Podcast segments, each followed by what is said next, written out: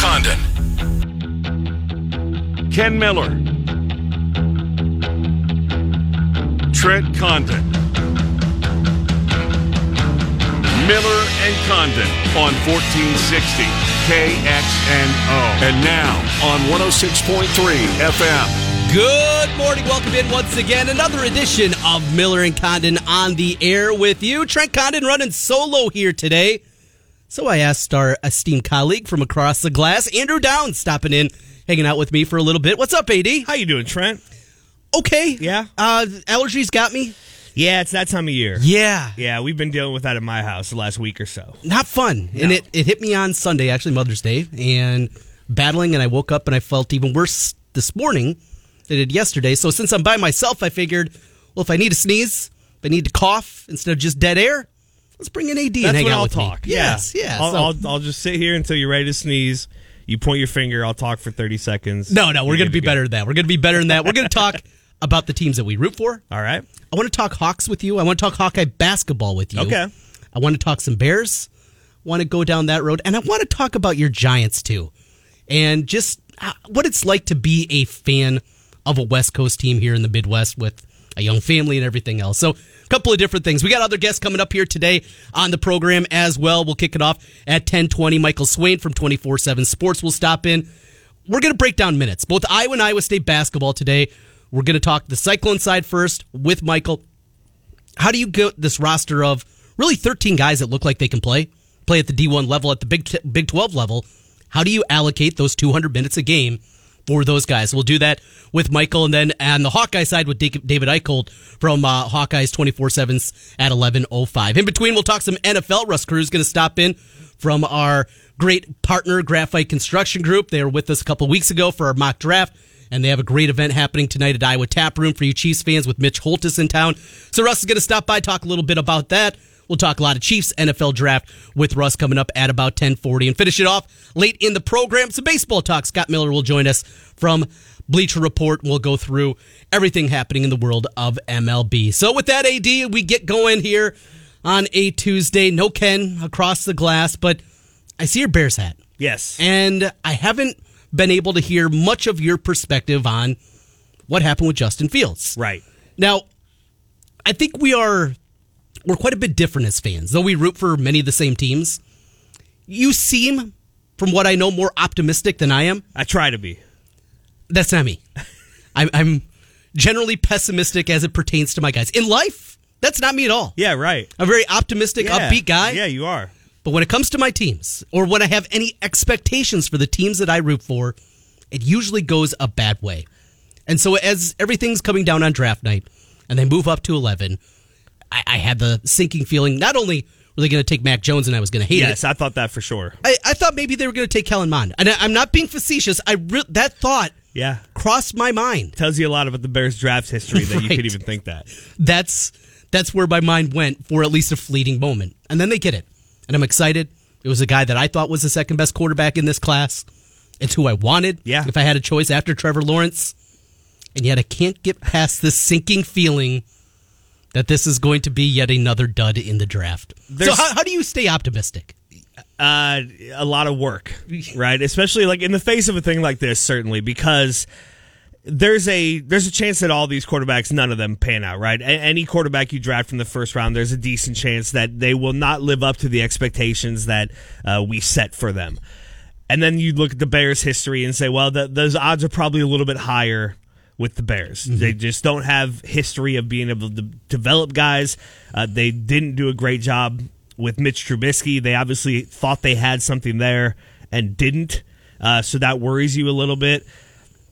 It's just the the the hope, I guess, that at some point it has to it has to work. At some point, it, it's worked before. Trent, you and I may not remember that time. Uh, I was like two or three years old. the I was in time. kindergarten. Yeah, I, I barely remember it. Right. I remember the Super Bowl. see. I don't. I remember all. Monday Night Football, the loss to Yeah. the Dolphins, and like two other games that year. And so it'll happen again at some point, right? It, it may be 100 years from now. The Cubs won a World Series. Right, yeah, yeah. Um, and so you just kind of, I guess you just have to hope that this is the time. I, I really like Justin Fields. I like everything about him. I liked watching him play. Uh, Big Ten quarterbacks don't have a great history. Ohio State quarterbacks don't have a great history, and the Bears don't have a great history drafting quarterbacks. And so those things are all working against me. Um, I just try to stay optimistic as long as I possibly can. Now, you've also seen some positives in the Giants World Series on your baseball fandom. Yes. Probably helps lead to that a little bit. Absolutely, yeah, and and you know, I guess part of it is just the expectation. Um, when you're talking about like the Hawkeyes, a lot of people I know, I've I've had to say this to a lot of people. I I, I love the Hawkeyes. That's that's the team I'm most emotionally attached to. I'm certain they're never going to win a national championship in in football or men's basketball. Yeah. Um, and so if that's my expectation, I'm always going to be disappointed. I'm always going to be upset. And so you just have to have to kind of set the expectation to different things. Like this year for the Bears, I hope that everything works out and they put it all together and win a Super Bowl. I don't expect that to happen. So what am I what am I looking at for the Bears this year? Well, I'm looking to, to see Justin Fields come in at some point and be the starter, win that job. I'm looking to see good things out of him and, and the kind of team around him. And I'm looking to see them make the playoffs and give somebody a game. Mm-hmm. If that all happens, I feel pretty good about the game. I'm not going to feel good when when the Bears lose in the playoffs. I'm always going to be upset about that. I was upset when Iowa lost to Oregon in the second round of the tournament, right? But I, I'm able to then, I think, after a little bit of time, go back and, look at the entire picture and kind of take it for what it is. And then, yeah, as you as you mentioned with the Giants, I mean, I went my whole life without them winning a, a World Series. I saw them blow a World Series in 2002, and I thought that was yeah. maybe the only chance. My dad lived almost all of his life without seeing them win a World Series. That's why I'm a fan. He is. Um, they had never won one in San Francisco. They moved there in 1956. And so in 2010, when it happened, A, it, it wasn't expected. It wasn't a season that everybody thought they were going to go and do it. But it, it was this amazing feeling of, oh my God, one of my teams has actually won the thing. Um, and so, you know, but but it doesn't change everything when your team wins, as you know, uh, as Cubs fans are now dealing with, and so you always have to kind of reset things. And so I'm just constant. It's it's really a a mental exercise to try to stay optimistic in the face of a lot of these things. So Bill Simmons wrote the book "Now I Can Die in Peace." Yes. but then after the Red Sox Yeah. finally won, he was right back. The negativity Right, that you can't surrounds die him. in peace. No, that that's Yeah. that's that's not the way this works. Uh, you it doesn't all get better because there's always the next season, and that's a good and bad thing, right? If, Mm-hmm. if there's always the next season where you can exceed expectations and do wonderful things, and it's always out there again, but it's also there to fail, and more often than not, you're going to fail. So with that and the expectations, and this is some somewhere I wanted to go with you today, Ad. Iowa basketball. Yeah. we both Iowa basketball for me. It was the sport growing up. Yes, We had three, three channels. Yes, kids, three channels. we didn't walk to school both ways uphill, but we really did have three channels. Yeah. And the only thing that you would have during the week for sports would be Iowa basketball. That's where it was for most of the state during the 80s and into the 90s. Iowa State games weren't on. Certainly in North No. Iowa, they weren't. No. Even though Ames was a lot closer, they weren't. It was Iowa basketball. And that's where my fandom, I think, for sport more than anything grew with that. So it's the one that I have, I think, the most emotional investment. It's the one that still will make me throw the remote down. It's the one that still Yep. will have an expletive that's hollered out in the middle of the evening as the kids are trying to go to bed. It's the only one that still does that for me. yes, And hearing the way this went down this year and the end of the season and how it ended that loss to Oregon and expectations that you talked about. And I, I'm at the point where I felt like we were 20 plus years ago with Dr. Tom Davis. And, and at the time, it was always the term next level. Yeah. We have to get to the next level. Well, we got to be honest here. This is the level of Iowa basketball. Yes. Now, yes, we can go way back to the 70s and the Fab Five and those great teams. And they were excellent, no doubt. But even look at look at Lute Olson's career. We remember the Final Four. Y- You and I read the stories about it. We didn't actually see it. But that is a big memory still going back to 1980. They also finished fourth that year in the Big Ten. And look at some of the early exits that he lost. They lost to Idaho.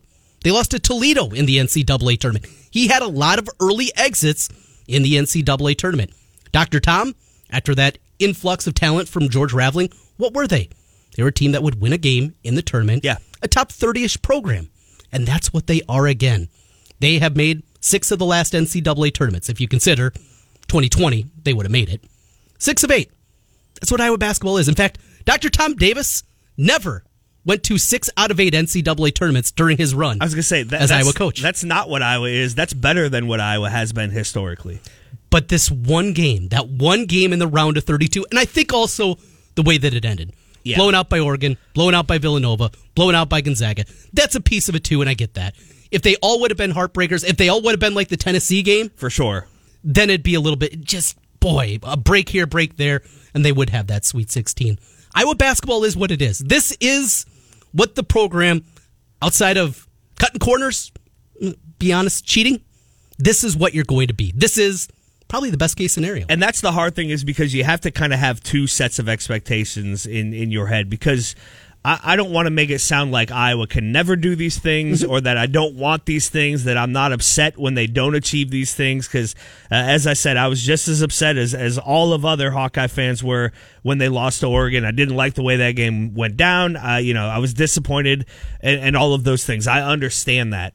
Um, but then, yeah, exactly. You have to have kind of the historical context of this, and even with a a historically great team that Iowa had this year with Luka Garza and you know all- of the kind of accolades that they were able to to achieve and, and things they were able to accomplish the close games and the fun games and the ranked teams that they beat and the blowing out Michigan State on the road all of that stuff it all does come down to that that kind of final game. And and it's just a, a it's setting that expectation for yourself that even if they don't meet the the loftiest of expectations what can you gain out of this? If it's all about the wins and losses then you're going to you're going to struggle. And it's going to be hard more than it isn't because your team's going to lose more than it doesn't.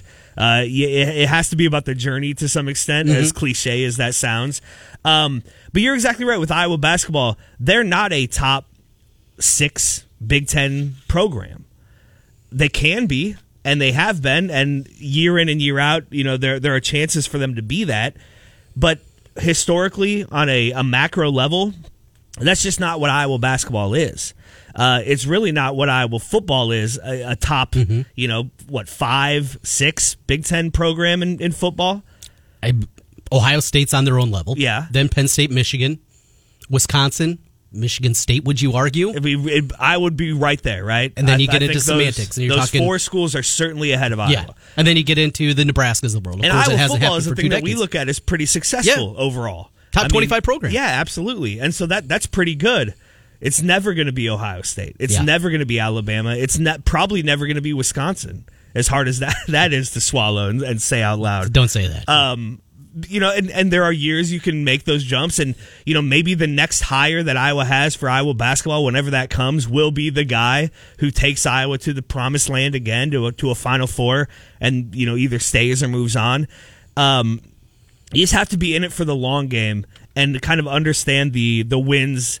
If you can't enjoy games, like th- there were several games this year for Iowa basketball that that Iowa ultimately lost. Um, the Illinois game in the Big Ten tournament, other games like that, where you're playing really, really good teams, high level of competition, an entertaining game, a back and forth game, a game that you feel like you have a chance in, and you lose. And if the only thing you can take away from that game is we lost, it's just going to be a struggle. And so, what I try to do is find the little things that uh, I try to enjoy the things in the game or, or the things in the season. Uh, you know, watching Luka Garza play, seeing Jordan Bohannon hit big threes. Uh, I, I try to enjoy as much of that stuff as possible because I know ultimately I'm going to be disappointed by what happens. Uh, so you just have to find those little wins, those little things here and there that, that you can celebrate. And like right now for the Bears, taking it back to that with Justin Fields, until he plays, I'm going to be excited. Until I see, until he gives me a reason to not be excited, right? Like for all I know, he's the best quarterback in the NFL right now. Now I don't believe that that's actually going to be the case, but we don't know. Uh-huh. And so until that happens, I can live my life as though the Bears have the best quarterback in the NFL. I can't set myself up that way. I just I can't do it. I I can't talk myself into it. We're just wired differently. We are. We I wish are. I was And that's wired. okay. I wish I was wired a little bit more Well, like and th- you. there are times I wish I was wired a little bit more like you. So It, and when expectations come, this year I thought the Twins were going to be really good. Yeah. and they stink. see, that's tough. and they're and I every it seems like every time I really not that they'll be pretty good. You know, they'll be all right. Maybe they'll hang around the. I thought they were going to be really good this year, and they're awful. And it's all bullpen related for the most part. And Byron Buxton goes out and wins Player of the Month, and now he's on the shelf for a month. It, it just that kind of negativity that seems to always surround. And I think anybody a fan of any team, Yes. can find those kind of negativities. That's the thing. Other than you know fans of like dynastic teams, right? But but even those, I mean, yeah, Dodgers fans right now. That and that I was gonna say I've I had almost no expectations for the Giants coming Yeah. into this season, and as we sit here in May, I don't expect this to to last. I don't think the Giants are gonna win the NL West. I don't think they are a legitimate uh, World Series contender. They're one of the best teams in baseball right now. They have a three game lead on the Dodgers in the West. They're a first place team. This is fantastic. I'm like more bought into the Giants than I have been in a couple of seasons because they're winning and they're doing all the things, and that's super fun but I'm also kind of bracing for the inevitable swoon. The Dodgers starting to, you know, win a bunch of games again, and ultimately, as I said, I don't expect the Giants to win the NL West. They're winning it right now, and the, this last month has been really fun. Well, speaking of that, AD, what a transition here. You're a pro. Time for another thousand dollar home run. As we try to give away a thousand dollars here on KXNO, let's hear a homer from last night. Belt's not fast, so you could go a little bit deeper if you're at second baseman in the right field side. Belt hit that one well to left center field. Chris Davis chasing. This one is gone.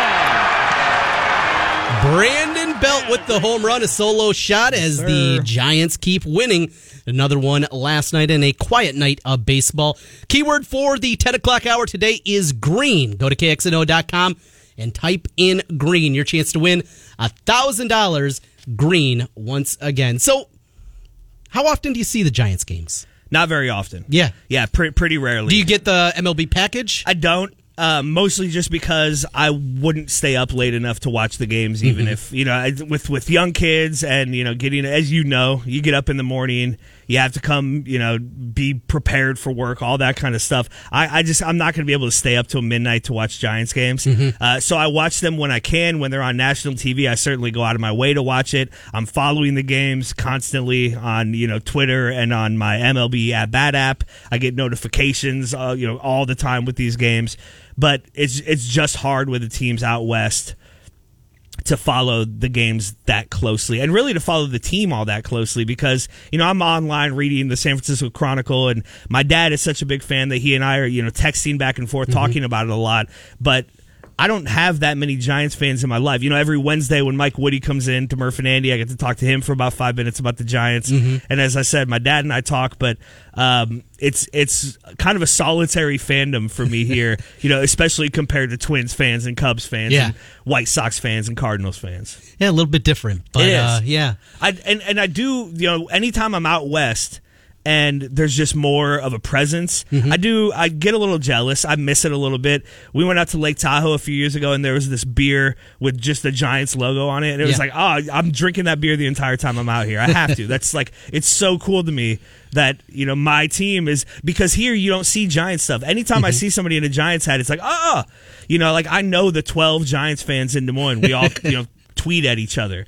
Um, and so it's I, I do get jealous of the community that there is Mm-hmm. around the local teams, but I get that with the Hawkeyes and the Bears and, Right. and some other things too. No, that's interesting. I, I kind of I had some fandom for the Padres because well, I like Kirby Puckett Yeah. and Tony Gwynn. Short fat guys like me, those are my dudes. Makes sense. And after 91 in the World Series for the Twins and just how bad they were basically during my junior high and high school years, they were so bad that Had somebody else to root for. My senior year, the Padres played the Yankees in the World Series. So I had that. But then as I was kind of morphing into it, got to college, I'm like, I can't keep rooting for this team. Right. I, I'm a Twins fan. Yes, I like the Padres, but the Twins are my team because I'm not staying up all night watching baseball games, watching the Padres out there. Stay with the local team, go that route. It was tough though. Th- Those '90s teams, those mid '90s teams for the yeah. Twins. ooh, Ooh. it's kind of like this year's team. Yes. Bad baseball. yeah. well, AD, I appreciate you stopping Anytime, in man. and it's uh, always fun. helping me out just a little bit here. As uh, I think you people have heard my squeaks of my voices a couple of times here today. Ah, you sound great. We'll persevere. We'll make our way through. And uh, Friday, Emery Songer is going to be in. Yeah, that'll be fun. Have you heard what Emery, what his plans are? I don't. I don't know yet. I'm sure there'll be some some horse racing stuff with Yeah. uh, everything going on this week, and then the Preakness, and he's big into that. Mm-hmm. Um, he's a big baseball guy, so I'm sure there there'll be quite a bit of that. I don't know what he has planned, but he always puts together a fun show, so that that'll be good. And a couple more days of me solo here. We're going to bring in some fun guests, though, and we'll kick it off next. Michael Swain talking Cyclones as we continue. Miller and Condon, 1460 KXNO, 106. Murph and Andy sent you.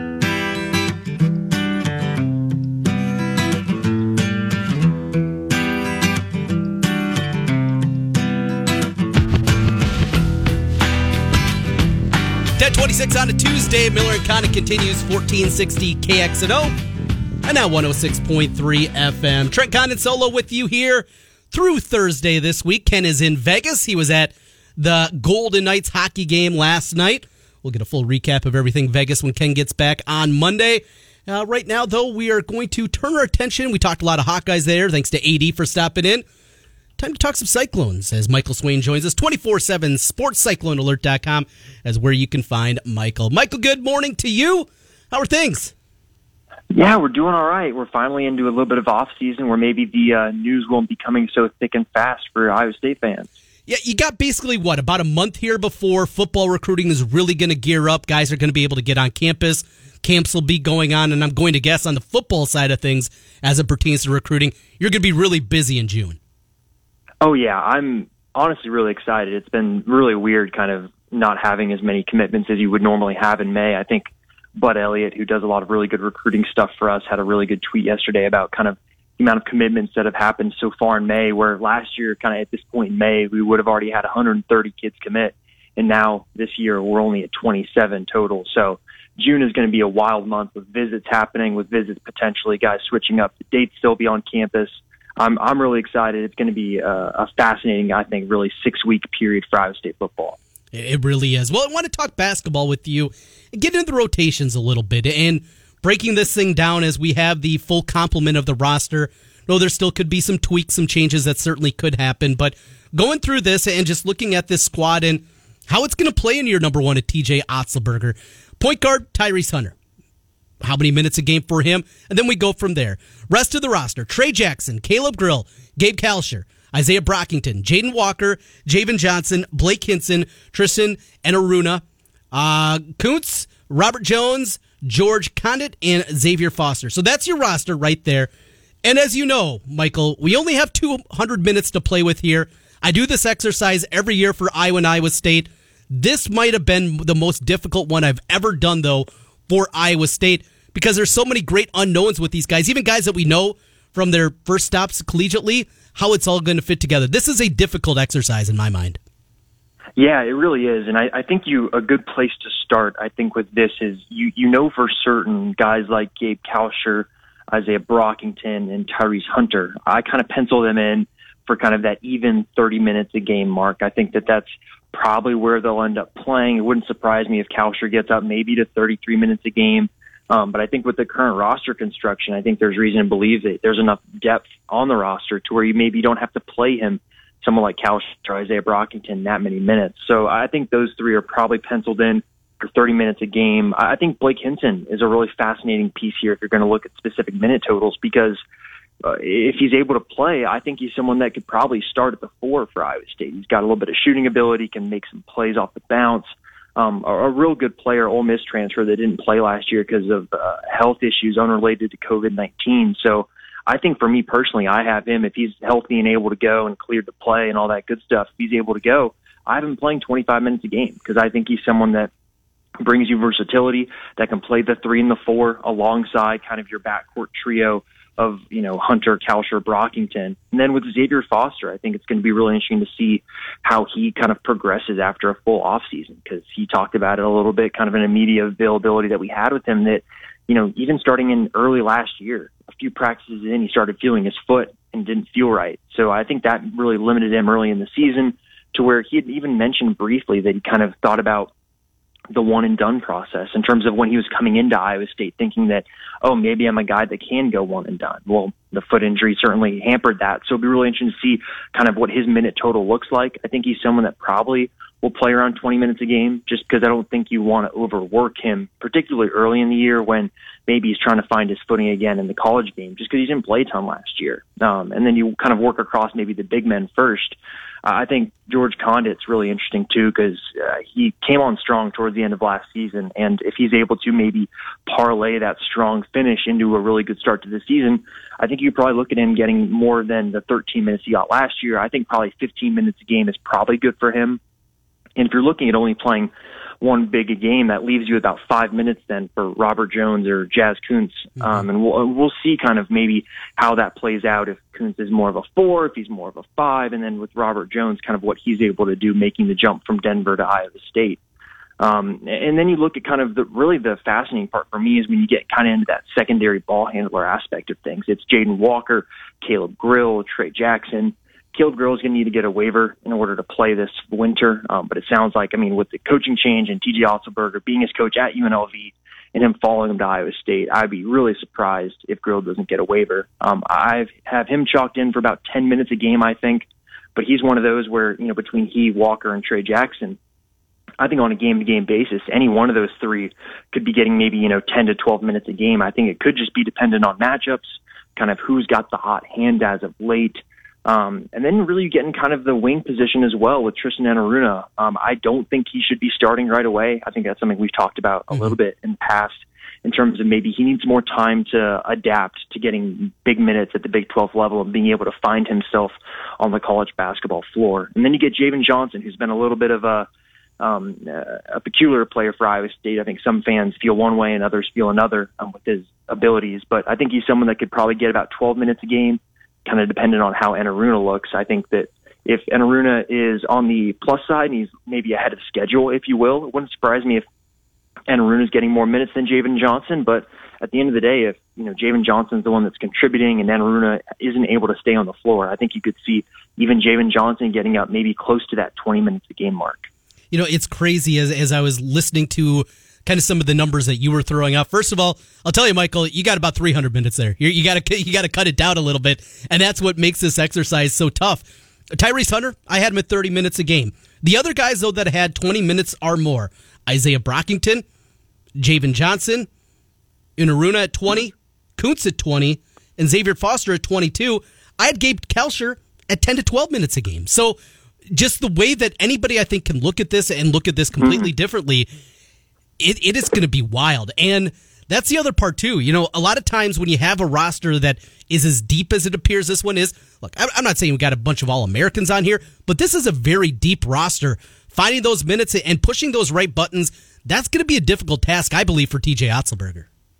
A hundred percent, and that's the interesting part here that we kind of get into. Well, is it's really hard to play 13 guys a game. Like that's just hard to do in terms of you know getting guys in the flow, and then all of a sudden you know, in terms of lineup continuity, if you're playing 13 guys, how many different lineup combinations are you going to end up having out there? So it's really hard to maybe then build some of that continuity with guys being able to play together. Um, I thought having Gabe Kalscheur kind of under that 20 minute mark is interesting. Um, I, I personally have heard some good things about maybe what the expectation is for him coming into Iowa State. I think the shooting was really poor in Minnesota. I think a change of scenery is good for him. He's someone that has a really good shooting stroke, but I think maybe could use a little bit more maybe uh, of his own confidence and self confidence in himself. And I think the Iowa State staff could be able to maybe find that for him. But even when you get kind of the back end of the roster, that's really where I think things get real interesting.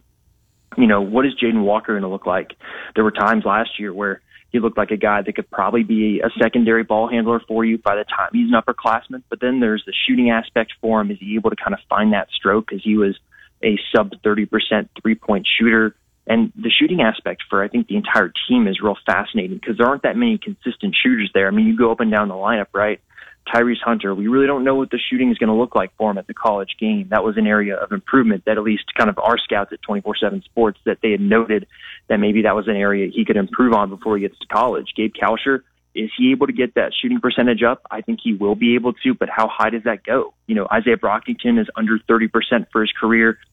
Blake Hinson is uh, an average three point shooter, and then Xavier Foster maybe you know one of the ones that you could probably chalk up for being able to shoot a 35% mark just based on what we saw from him last season. So I think for me, you look at the roster, and I think some of it could be just dependent on who's shooting at the time because you look up and down, and there's not a lot of guys that have kind of that proven consistency of being able to knock down shots from beyond the arc. So one final thing, and we talk about Tyrese Hunter the incoming point guard, no real true point guard also on this roster. He's going to play a ton. Mm-hmm. What he did last weekend at the Iverson Class- Classic, a NBA event, there's scouts there playing against the best of the bets. I think everybody's seen a highlight of Chet Holmgren, who just looks goofy and seven foot, and he's going between his legs, and then he's dunking on people and hitting three pointers. But the dude is a stud. He's going up against five stars, and Tyrese Hunter not just held his own, he was the MVP of his team. The guy everything that I've read, everything that I've watched of him, he just seems like that consummate point guard that you want leading your program. 100%. He's going to be a star. Um, that I have no doubt about that. It may not be day one. He may not hit the ground running like, I mean, you think about someone like Trae Young, for example, who's about the same size as Tyrese. Very different games. You know, Trae Young was much more of a perimeter scorer. Um, I think they're both maybe similar in terms of abilities of facilitators, but I think Tyrese Hunter has all the abilities to be one of those impact guys and guys that can really change the fortune of a program. I mean, you look at his athleticism, his ability to get others involved. And I mean, if you even look at last year's team, there really weren't guys that could help get others involved. There's a lot of guys that are off ball guards, if you will. So I think Hunter, in terms of his fit on the roster, it's a perfect fit for him. You've got guys that can defend around him. Tyrese Hunter can defend himself. And in terms of what he did at the Iverson Classic, I mean, he really did stand out. Just talking to a few people that were kind of around the Iverson Classic during practices throughout the week and even through kind of the events on Friday and Saturday, he was the real deal and he held his own. And uh, against some of the top talent, you know, on his team was a bunch of five stars, a couple of Duke commits, um, and, and really being able to show that he belongs on that level, which is really big, and I think Iowa State fans should be really excited about being able to get him on campus and being able to watch him for um, probably multiple years. It'll be fun, no doubt. Hey, Michael, appreciate your time as always here today. Good catching up, and yeah, th- there's a summer article for you right there. Break down these 200 minutes a game, figure out how this is going to go. A very difficult exercise, no doubt. 100%, but it's an exciting one for Iowa State fans, particularly after kind of last season. No doubt, no doubt. Thank you, Michael. Yep, thank you. Michael Swain, 24 7. SportsCycloneAlert.com is where you can find Michael. Great work that he does there each and every day, pumping out the great content. CycloneAlert.com. Glad to have him aboard with us here on Miller and Condon. We'll take a quick time out, come back on the other side. Time to talk some NFL. We're going to get into the Kansas City Chiefs in a great event happening here this uh, tonight at the Iowa Tap Room. Russ Carew from Graphite Construction Group is going to stop in. We'll talk NFL with him. And the event is Mitch Holthus is in town. That's coming your way next year as we roll through 1460 KXNO and 106. Ken Miller, Trent Condon, Miller and Condon on 1460 KXNO and now on 106.3 FM. This is KXNO.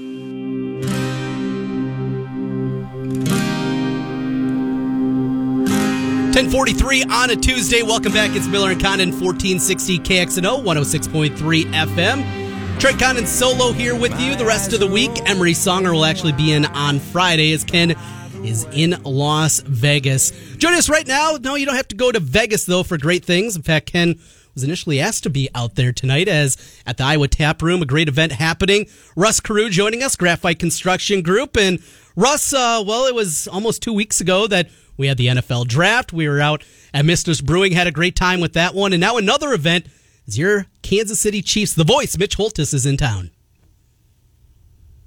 Uh, event with the Leukemia and Lymphoma Society over at Iowa Tap Room. And then he's also uh, doing a little work for me right now. Oh, nice. Got him at work, right? Yep, we got him at work. He's uh, got some stuff kind of doing some commercials for us, actually. Oh, that's sweet. I gotta like that. So, Mitch is in town this evening. Are there any tickets available? You guys sold out for the event tonight out at Iowa Tap Room. I heard there are tickets still available. Okay. Um, I don't know the quantity. Uh, as of last night, I got told that I, I had to purchase two more for myself and some people, so I, am pretty sure there's still a number of tickets available. So uh, people can find that information. I know we have it linked at kxno.com. Also, our Facebook page, you can find it there. And uh, find information for Chiefs fans. Should be a really fun night. and, and the thing about Mitch Holthus, he's just a really fun guy to hang out with. He'll just he'll talk Chiefs with you. He'll talk sports. He is he understands it. He gets it, and he's not some of those uh, play play by play guys that you hear about. Maybe you're a little more difficult to get around with. Mitch is a good person. Yeah, I've talked with Mitch uh, once at training camp. Actually, um, I, I was talking with Clark Hunt at training camp because season ticket holders get a chance to talk with the owner. And then somehow I impressed Clark Hunt enough to introduce me to Mitch Holthus one time. Wow. And it was pretty cool. Um, but yeah, Mitch is totally down to earth guy. He'll just talk with you about anything. And, and, and he makes it interesting. That's the weird thing. Is Mitch just has this great ability to talk about, you know, basket weaving or something, you know, completely off the wall and he it's just entertaining. And somehow he's going to make it into touchdown Kansas City every time. Yes, he is. So that's happening tonight. Again, all the information you can find an evening with Mitch Holthus with the Iowa Tap Room. That's where it'll be this evening, presented by Graphite Construction Group. And uh, just stop to our Facebook page. You can find it there, kxno.com, or Graphite Construction Group, their webpage, and you can find all the information. This evening, Kansas City Chiefs broadcaster Mitch Holthus in town, benefiting the Leukemia and Lymphoma Society. So we had our fun event a couple weeks ago. You are as nerdy in the NFL draft as anybody I know, Russ, but you're a Chiefs fan. And right before the draft, they trade away their first round pick and get Orlando Brown Jr. One thing that was crazy to me, I didn't realize he was 24. Yeah, he's 24, and the, the stat that I loved is um, he's allowed six sacks. That's it. Six. Six. In his career. Like 3,000 snaps almost, six Wow. sacks. It's a good place to start. And Yep. we saw in the Super Bowl they had to fix the offensive line. They did that. They did that not just with the trade there. I thought they did a really good job. Creed Humphrey. Everybody that you hear talk about this guy, center from Oklahoma, has nothing but great things to say about him. And I look around and I look at the depth that they brought in, look at what they've done. A guy like Austin Blythe, he is a career solid player. He, no, is he a Pro Bowler? No, but he's good. And if that guy's your swing, if he's your seventh offensive lineman, that's either your backup center or one of the backup guards, you're in really good shape. And well, as the Chiefs saw last year, you have to. It's not just about having five guys. You have to have depth at the offensive line spot. Yeah, you absolutely do. I mean, last year the- the Chiefs just were a turnstile at offensive line. I mean, they were down in the Super Bowl down to their backup swing tackle. You know, they started out the year losing their starting left guard um, because he opted out to go and uh, practice medicine up in Canada, and then it just went downhill from there. So, yeah, I mean, depth is such a huge deal on the line. You can't just have you know a nice starting line players and then hope to make it through a season. I mean, the NFL season is just a war of attrition, and you just have to be able to have those pieces in place. And I think that's what the Chiefs did. Brett Veach does a great job. Every year I watch the draft and see the trades that come up and hear kind of you know some of the chatter out there. And every year it seems like he's trying to address things a year early um, rather than a year too late. This time, unfortunately, they were just so decimated in the Super Bowl that there wasn't much they could do. Yeah, It was uh, just running for his life out there. How about defensively? Nick Bolton. I, I hear from people down in Kansas City that are Mizzou fans, saw this guy, and I watched him quite a bit. It felt like every single time he was making a play, it was just making a play. It was a physical play. I mean, he he brings a different kind of dimension. It feels like to the defense. Is he going to be very good in pass coverage? Eh, probably going to need some work there, but he's going to stick some guys. Yeah, Nick Bolton. I watched a little bit of tape after the the draft, um, just kind of see some more cut ups of him, and I- thought he was a very downhill, aggressive um, linebacker. You know, it felt like when he was going to go find someone, he was going to thump him, and I think for that for the Chiefs, that linebacking position. Um, especially where he's going to end up playing, uh, I think after this year, um, is that you have to be a very physical player, and then the pass coverage, yeah, that'll come with time. That's just, I think, part of the Mizzou system too, is just not having that middle linebacker position really being the true play caller. They played a lot of safeties, and um, I felt like it was a kind of a foregone conclusion that he would be more of a, a run stuffer to start, and then work his way into the um, the coverage skills. But yeah, I just you watch him and it just screams physical. It is. That, that that's the kind of player that he is. Nick Bolton, inside linebacker coming in. So you get to the late round picks, and this was not a deep draft for Kansas City. The Chiefs just had six selections. Of the four remaining guys we didn't talk about, defensive end from Florida State, Kaindoh, uh, Noah Gray from Duke, Powell from Clemson and the offensive guard Smith from Tennessee. Is there one of those guys you like more than the other? One of those guys you think has maybe the best chance of sticking? So interestingly, uh, the the stuff that I read um, about the Chiefs and kind of people's views and some of the draft uh, books that I've read up on is Trey Smith was viewed as a very uh, early, not maybe like mid round kind of guy, like a, a third round player, but he had some uh, injuries. And so he really slipped in the draft. And I think the Chiefs were really excited to get him there in the sixth. And from what I've seen, uh, he blows people up. I mean, that guy blows people up. I actually saw uh, the Chiefs put on their Twitter uh, right after they drafted him this last week um, a kind of cut up of some of his best plays of just nailing people. And one of those people, unfortunately, was Nick Bolton. A little back and forth happening. there. Yeah, I like so that. Yeah, it, it was pretty cool. no, no doubt. So Russ, with that, Chiefs trade away their first round pick, add depth, offensive line, bring in a wide receiver. We'll see. I think we both are excited about the prospects of Nick Bolton and what they're going to do there. But ultimately, it comes down to now this is an organization that is world Super Bowl or bust, right? I mean, a championship is all that ultimately matters. As you look at the team, as you look at the changes and, and the improvements that they made, you think they're right back at it. You know the Super Bowl loser fatigue that seemingly happens every single year. Any concerns about that? I think they are back at it. Um, you know, they hit their their biggest issue, which was line.